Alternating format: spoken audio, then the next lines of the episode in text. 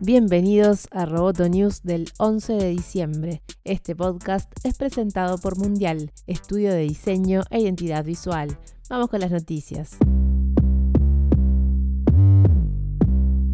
El director ejecutivo de Google, Sundar Pichai, deberá responder hoy a las preguntas de la Comisión de Justicia en el Congreso de Estados Unidos, en la sesión denominada Transparencia y Responsabilidad, examinando a Google y su recopilación, uso y filtración de datos. Los responsables de la comisión pedirán explicaciones sobre el sesgo potencial de la compañía. La audiencia estaba inicialmente programada para el miércoles, pero se pospuso debido al funeral de Estado del expresidente George H.W. Bush.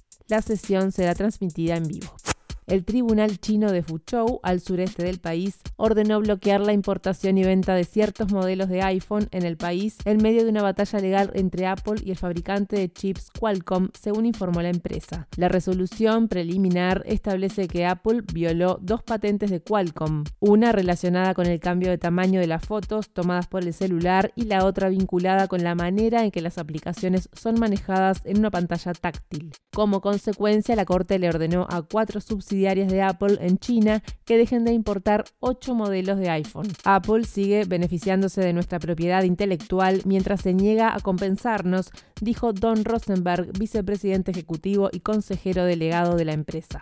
Y seguimos con la manzanita porque la desaceleración de las ventas de iPhone ha hecho que Apple ponga foco en servicios que se ejecutan en su hardware y en este caso el enfoque está en la música. Se acaba de conocer que Apple adquirió la startup británica Platoon, que usa análisis de datos digitales para ayudar a artistas emergentes, en su mayoría músicos, a abrirse un camino en la industria. La compra de esta pequeña empresa, que hoy cuenta con solo 12 empleados, formaría parte de una estrategia para que Apple encuentre y promocione a artistas en exclusiva. Japón prohibirá el uso gubernamental de dispositivos de telecomunicaciones fabricados por los gigantes chinos Huawei y ZTE debido a las preocupaciones sobre ciberseguridad. La prohibición llega después de que Estados Unidos solicitara a sus aliados que eviten los productos fabricados por esas dos compañías debido a los temores de que sirven para llevar a cabo ciberataques, según señala la prensa japonesa en base a fuentes gubernamentales. Los productos japoneses que usen partes fabricadas por algunas de estas dos empresas chinas quedarán excluidos del uso gubernamental. Al ser consultado sobre esta información, el portavoz gubernamental Yoshihide Suga no quiso hacer comentarios y dijo que Japón coopera estrechamente con Estados Unidos en cuestiones de ciberseguridad. Esta información llega además después del arresto en Canadá de una alta ejecutiva de Huawei, Meng Wanzhou, lo que provocó la reacción de China, así como fuertes caídas en los mercados financieros internacionales por temor a que las tensiones entre Beijing y Washington se intensifiquen.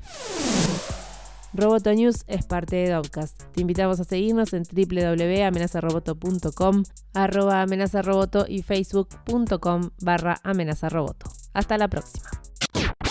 Roboto News, Tech.